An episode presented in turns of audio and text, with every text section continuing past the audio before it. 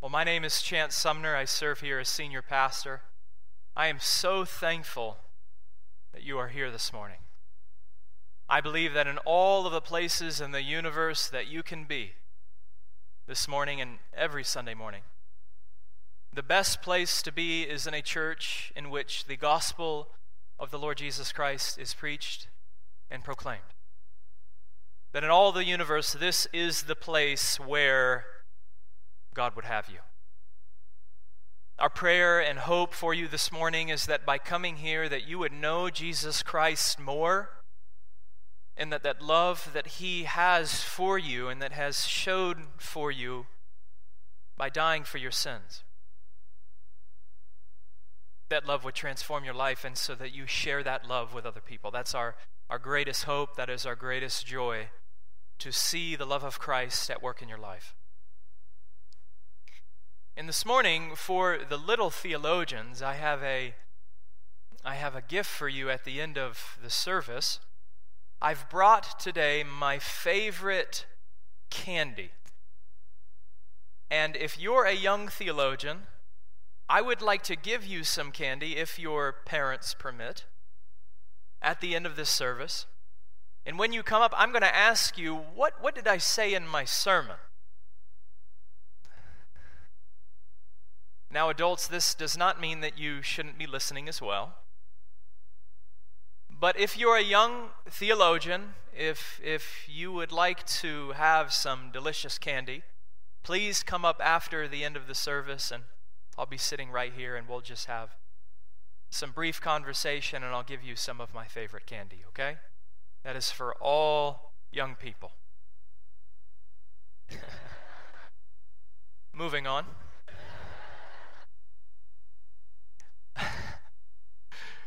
You know, I usually get interaction, but not that type. So here at Community Bible Church, we believe that the Bible is the Word of God. One of my favorite ministries is the ministry of Gideon's International. And if you go to a hotel room, if you're in the hospital and you find a Bible, there is a very good chance that it will be a Bible from Gideon's. And at the front of every Gideon's Bible, there is this powerful statement, and we believe this here at CBC. This is why we gather. Listen closely. The Bible contains the mind of God, the state of man, the way of salvation, the doom of sinners, and the happiness of believers. Its doctrines are holy, its precepts are binding, its histories are true, and its decisions are immutable. It contains light to direct you, food to support you, and comfort to cheer you. It is the traveler's map, the pilgrim's staff, the pilot's compass, the soldier's sword, and the Christian's charter. Here too, heaven is open and the gates of hell disclosed. Christ is its main subject, our good its design, and the glory of God its end. It should fill the memory, rule the heart, and guide the feet. Read it slowly, frequently, and prayerfully. It is a mind of wealth, a paradise of glory, and a river of pleasure. It is given you in life, will be opened at the judgment, and be remembered forever. It involves the highest responsibility, rewards the greatest labor, and will condemn all who trifle with its sacred contents. That is what we believe this book is. And at Community Bible Church, what we do, our goal during the sermon, is to open up the Word of God and to point your attention away from everything else and to this sacred text. And the reason why we do that is, as this statement said, this book, this holy and sacred book, shows us Jesus Christ. Your purpose in life is to know Jesus Christ. And the way that you know him is by means of this book. And so this morning, what we're going to do, let's go ahead and open up to Hebrews 13, verse 20. We are going to open up this book together, and we are going to read it. I am going to explain it and apply it to your life. And the purpose in all this is that you would have an experience with the risen Lord Jesus Christ. It's all about Him. We gather for Him. We gather to proclaim His name, to know Him more, and to be more and more transformed by His love. So I want to show you this morning from this passage, I want to show you three things. First, I want us to ask the question and have the answer of, who is Jesus? Then we want to ask and answer the question, what has He done? And then third, we want to answer the so what question. So what difference does who Jesus is and what He has done make for my life? What difference does it make? So that's kind of the game plan. That's the outline. Let's go ahead and read this passage together. Hebrews 13, verse 20. We will read through verse 21. Now may the God of peace, who brought again from the dead our Lord Jesus, the great shepherd of the sheep, by the blood of the eternal covenant, equip you with everything good, that you may do His will, working in us that which is pleasing in His sight, through Jesus Christ, to whom be glory forever and ever. Amen. Who is Jesus? You'll notice in this passage that Jesus, in verse 21, is referred to as not just Jesus, but as Jesus Christ. As Jesus Christ. Now, when we read Scripture, we need to be very observant of what the passage says.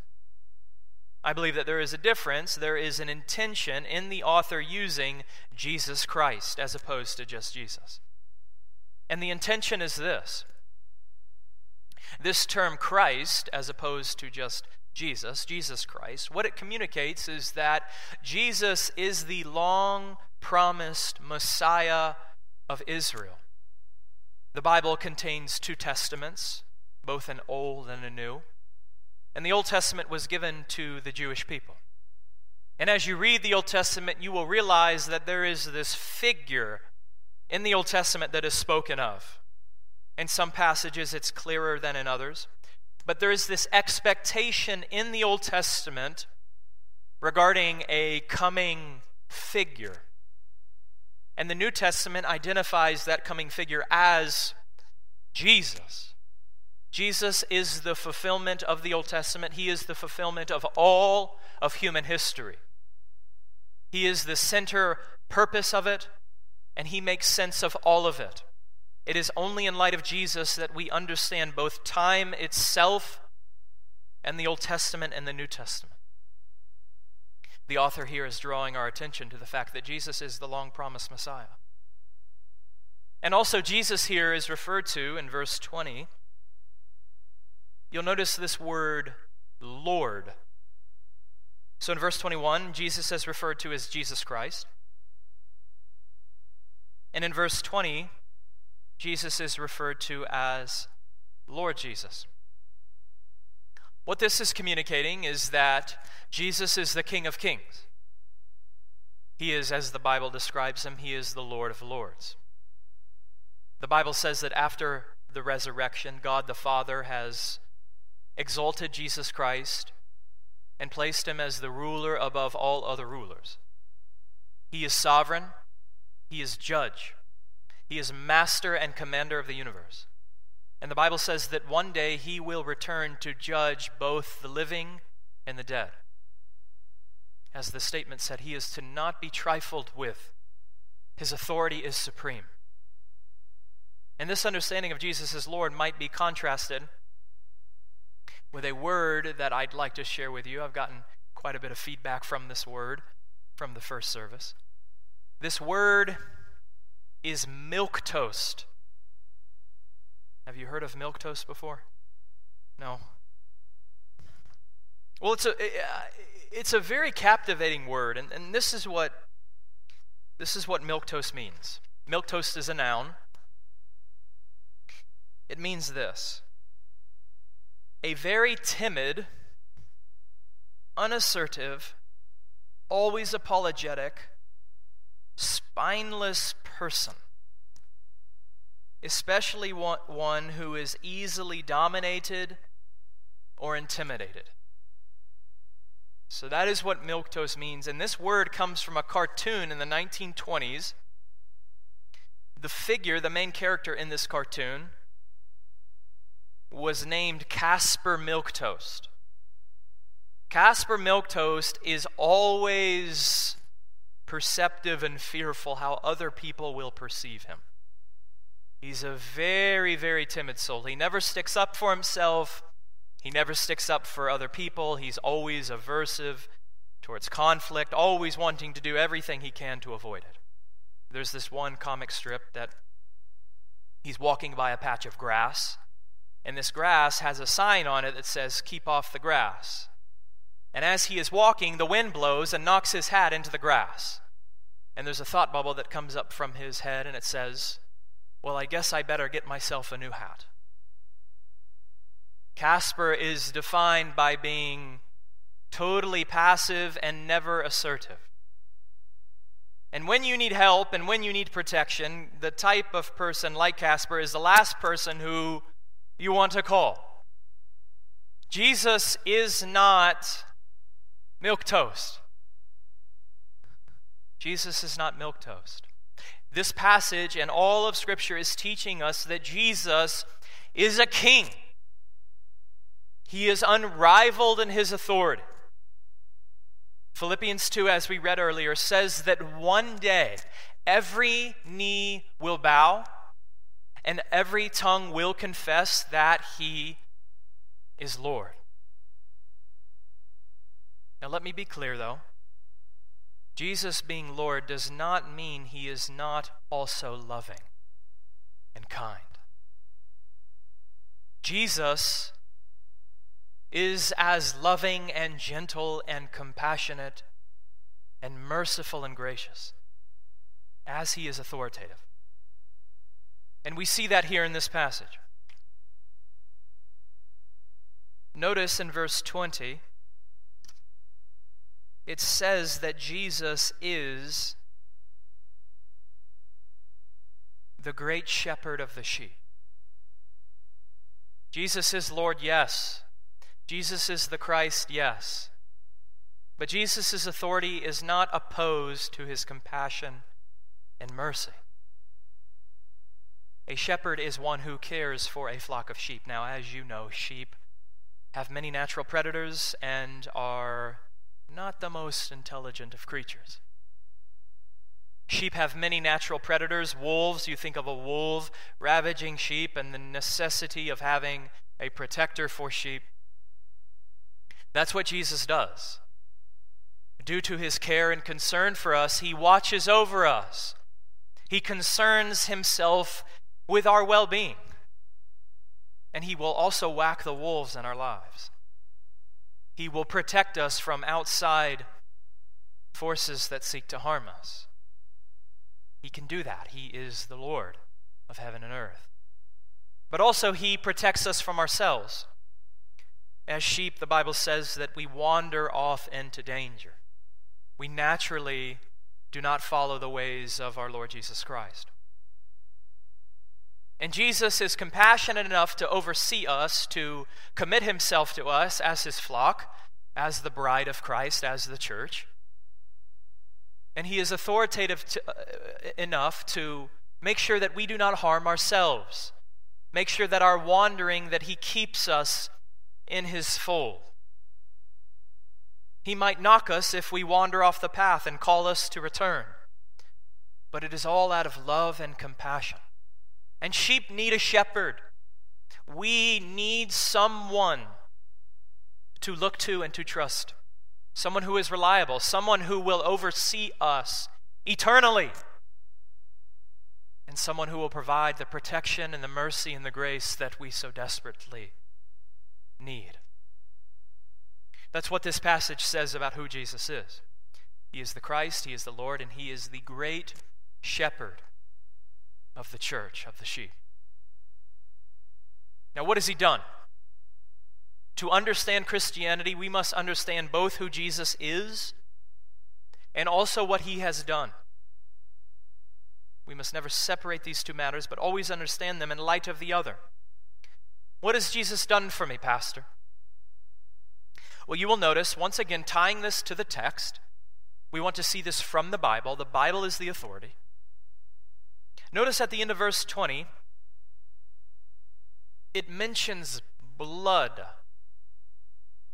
By the blood of the eternal covenant. Now, I don't really like blood.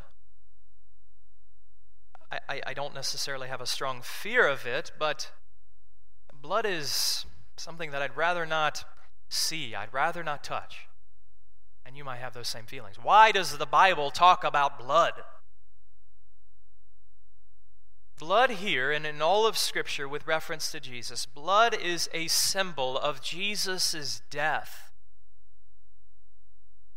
Blood is a symbol of Jesus' death. The Bible teaches that Jesus has shed his blood, or in other words, the Bible says that Jesus has died. Oftentimes when people die, they shed blood. The shedding of blood is a reference to Jesus' death. Jesus has died. That's what we remembered and celebrated on Friday. Now you will notice, though, that this isn't just any old blood. Many people die. We all die. Many people shed their blood. What gives Jesus significance and power is not that he simply died, but the value and quality and meaning and significance of his death. His shedding of blood was the shedding of the shedding. How do I do this? He shed the blood of the eternal covenant. His blood had this significance of a covenant, of an eternal covenant. And what that means is that Jesus' blood is what brings about in your life redemption and forgiveness. If you are searching in this life for forgiveness, if your conscience constantly attacks you, your hope is the blood of the eternal covenant, which is the Lord Jesus himself. And we might say this, that in Jesus' death we live. That is what the Bible teaches. Because Jesus has died for you, you can have life. And this is a paradox. The blood of Jesus, that symbolizes death, but in Jesus' death we have life. How does that make sense? It is a paradox. And in life we run into various paradoxes, and a paradox is a seemingly, keyword seemingly, a seemingly self-contradictory statement that is true. Death and life don't seem to go together, do they? But there are many different types of paradoxes. Listen to this one. This is a financial one. To make money, you must spend money. Making money, to make money, you must spend money. Now, when we think about making money, we oftentimes don't think of spending it. We think of saving it. And that is also true. But take a farmer who wants to grow his business. What he will do is he will buy more land, he will buy more equipment, and he will hire more workers.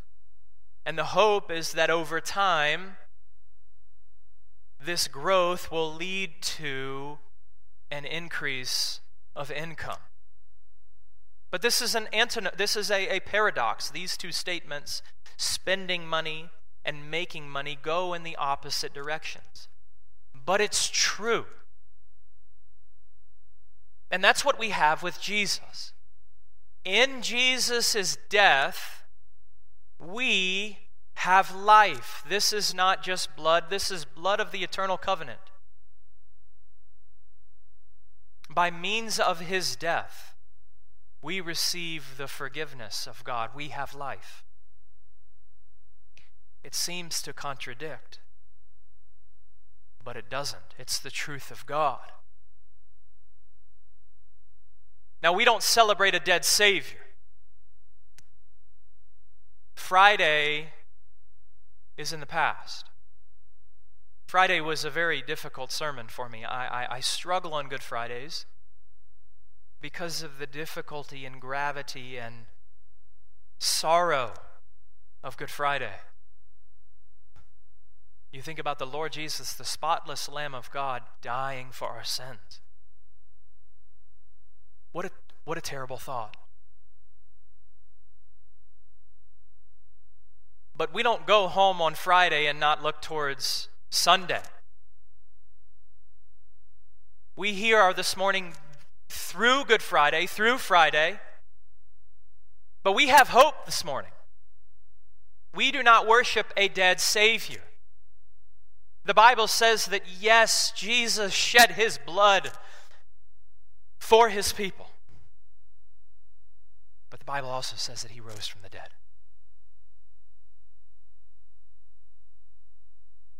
Sunday comes after Friday. Easter comes after Good Friday. And therefore we can have hope. We can have meaning and purpose. Looking at verse 20.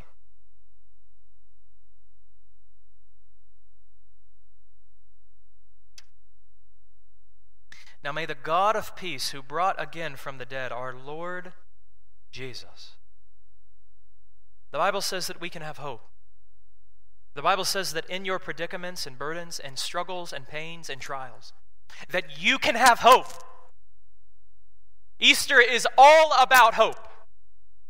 And that hope is tied to Jesus Christ's resurrection. That is the only hope we have in this world. But that hope is sure. That hope is certain. And let me be very specific about what I mean regarding Jesus' resurrection. If you go to a mainline liberal church, they might say something like, well, Jesus rose in the hearts of his disciples. Or that the disciples experienced the resurrection in their mind. What liberal Christianity does is it dumbs down the physicality of Jesus' resurrection. They make the resurrection more about what it is that we experience and less about Jesus. They might even deny that Jesus rose from the dead bodily. Now let me be clear this morning. Jesus Christ rose from the dead bodily, historically, actually, and literally. The resurrection is not a metaphor. It's not some comparison to some deeper truth. The resurrection is the truth. And what the resurrection means is that Jesus Christ has conquered death. He has conquered the devil. And he alone can provide you with life. He dies your death that you deserve, and he provides you the life that you so desperately need. The resurrection is not a metaphor. The resurrection is the truth. Jesus got out of that tomb in his resurrected body. And the Bible says that one day he will come again in that same body to rescue his people. That's the truth. That's why we come and celebrate. Because in that message, in that significance of that event, we have life.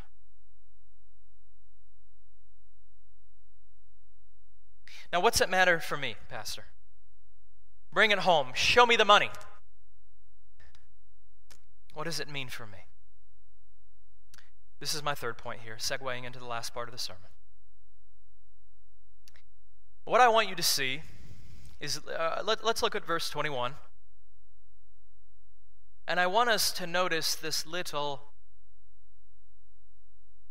prepositional phrase. Little theologians, remember that word, preposition. You might be asking, why does that matter? It matters because it describes how we receive the blessings of God. If you've asked yourself the question, which I imagine that you have. How do I receive God's blessings? You know, God's blessings are very popular these days. Be blessed. And prosperity gospel throws God's blessings everywhere. God wants you to be blessed. I have serious reservations about some of that. But God's blessings are something that God wants to give you. God wants to bless you. His heart is one of generosity and kindness. The Bible says that he is rich. His currency is grace and mercy. He is rich in grace and mercy. And he wants to give you this currency, which is grace. He wants to bless you.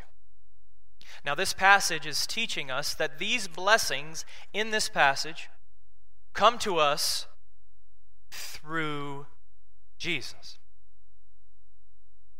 To be highly favored by God, for God to look at you and to view you with favor, kindness, and his infinite grace. You have to come through Jesus. You have to come through who he is, and you have to come through what he has done. You must come through Good Friday to Easter Sunday morning. You must believe in both his death for you and his resurrection for you, that he has both paid your punishment and he has given you life by means of his resurrection. And I want you to notice that this passage is a benediction. In the ESV, it has the subtitle above verse 20, benediction. And what we see here is a benediction is an invocation of God's blessings. We do them at the end of our service. You find them in Scripture. What these benedictions show is that God's heart is to pour out his mercy and grace to you. God inspired this word, and God put this word of blessing in here for you. And this benediction is contingent upon Jesus. To receive the blessings in this passage, which we will detail in a second, you have to come through Jesus. And this is very important. We believe here at CBC that Jesus is the only way to God, that there is no other way, that with Jesus it's all or nothing. You are either for him or you are against him. He demands from you a response. There's no fence sitting. There's no maybe, kind of, sort of, okay. With Jesus, it's all or nothing. To receive the blessings of God, it is all or nothing with the Lord Jesus Christ. Now, with Jesus, we have everything. You might be struggling now, dear Christian. You might be suffering. You might be in a season of difficulty of which you have never felt before. Just wait. The Bible says that Jesus is coming, and he will rescue you, and you will live with him forever, and you will look back on the difficulties of this life, and you will say this. You will say, God was faithful. You just wait. Redemption is coming. For the Christian, for the person who comes to God through Jesus, infinite riches are available to you and are yours in Christ.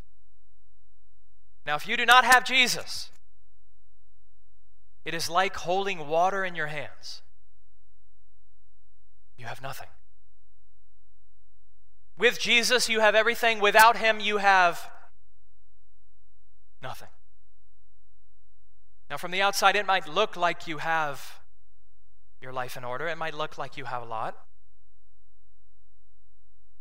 But you actually don't. It's just appearance. If you don't have Jesus, your life might look like it's in order. But that's just a facade. That's fake. Living without Christ is kind of like making a paper mache sculpture. You heard of paper mache before? Paper mache happens, I don't know how to quite phrase that. Paper mache is the combination of glue and water, and you put newspaper in the little mixture. And what you can do is you can lay that newspaper in a sequence and make a sculpture. It dries over time. Young theologians, when I was in school, One of my projects was to make a papier-mâché sculpture of a Civil War battle. And so I made this. It took so long. And my mom had to help me take this sculpture into my classroom. And the whole time as we're carrying this, I'm scared that we're going to drop it. It feels firm. It feels secure, but if you drop it, papier-mâché cannot withstand this specific creation of papier-mâché that I made could not withstand being dropped. And so I was scared. If I dropped it, it would shatter. Living without Jesus Christ is kind of like that. On the outside, it might look like your life is stable and that you have it all settled. But if you fall, your life will be shattered. Whether in this life or the next, if you do not have Jesus, you will lose everything. With Jesus, it's all or nothing. Now, with Jesus, we receive tremendous blessing. And I'm here this morning to persuade you to come to Jesus, to receive these blessings. And there's two blessings here. The first is the blessing of purpose. Look at verse 21. Verse 21 begins with the word equip. We need to fill in from verse 21 who the subject of this verb is. Now may the God of peace, verse 21, equip you with everything good that you may do his will. When you come to Jesus, what God does is he gives you the duty of life. He gives you the purpose of following his will. And he also equips you to do it. He gives you the job and he gives you the training. And what this means is that with Jesus, we can have a life of meaning and purpose. What we so desperately desire and need. Significance, meaning, purpose. We don't have to live for ourselves. We can live for God. And when we live for God, he fills us with meaning and purpose. That's what Jesus gives us. Jesus also gives us the blessing of assurance. Once again, verse 21, equip you with everything good that you may do his will. We just covered that. And then look at this. Working in us that which is pleasing in his sight. What we see here is that when you come to Jesus, you are safe in God. When you come to Jesus, God will work in you. This working in you is not contingent upon you. The grace that God gives us through Jesus, we receive it, but it constantly works in our lives even when we don't realize it. There's that Michael W. Smith song that we've sung sometimes and that I've referenced. God never stops working in your life, Christian. With Jesus, you have the promise that God will never leave you nor forsake you. And it's only through Jesus that we receive these blessings. To conclude this morning, just some questions to ask you. Some questions to ask you. Do you know Jesus Christ? Young theologians, do you know Jesus? And by know him, I don't mean just know about him, like kind of like arm's length. I mean, know him in your heart. Do you not just know about Jesus, but do you know Jesus in your heart? Is your life about Jesus, or is it about you? Are you for him, or are you against him? Are you living out God's will, or are you focused on your own will? If you've answered those questions in a way that brings guilt upon your conscience. If your heart feels heavy, Jesus is there for you. Jesus is there. What Jesus wants to happen is he wants this guilt to motivate you to him. He is the answer, and he is here for you this morning. You cannot see him, but you feel his power and his presence in your life and in your heart. And our greatest hope as a church, my greatest hope as a pastor, is that in this conscience struggle that you feel in your heart, that you would by faith reach out to Christ and grab him and hold him. The Bible says that he will never leave you nor forsake you. It is to Jesus Christ to whom be glory forever and ever. Father, we thank you for the Lord Jesus Christ. It's about him always and only. It's always about Jesus. All the time and with no rivals. He is the Christ. He is the Lord. He is not milquetoast. He is our shepherd. He has bled for our sins and risen for our salvation. He is the meaning of history and our greatest need. By your mercy and by your grace, apply him to our lives and our hearts. Awaken in us a greater and deeper affection for the Lord Jesus Christ. It's in his name I pray. Amen.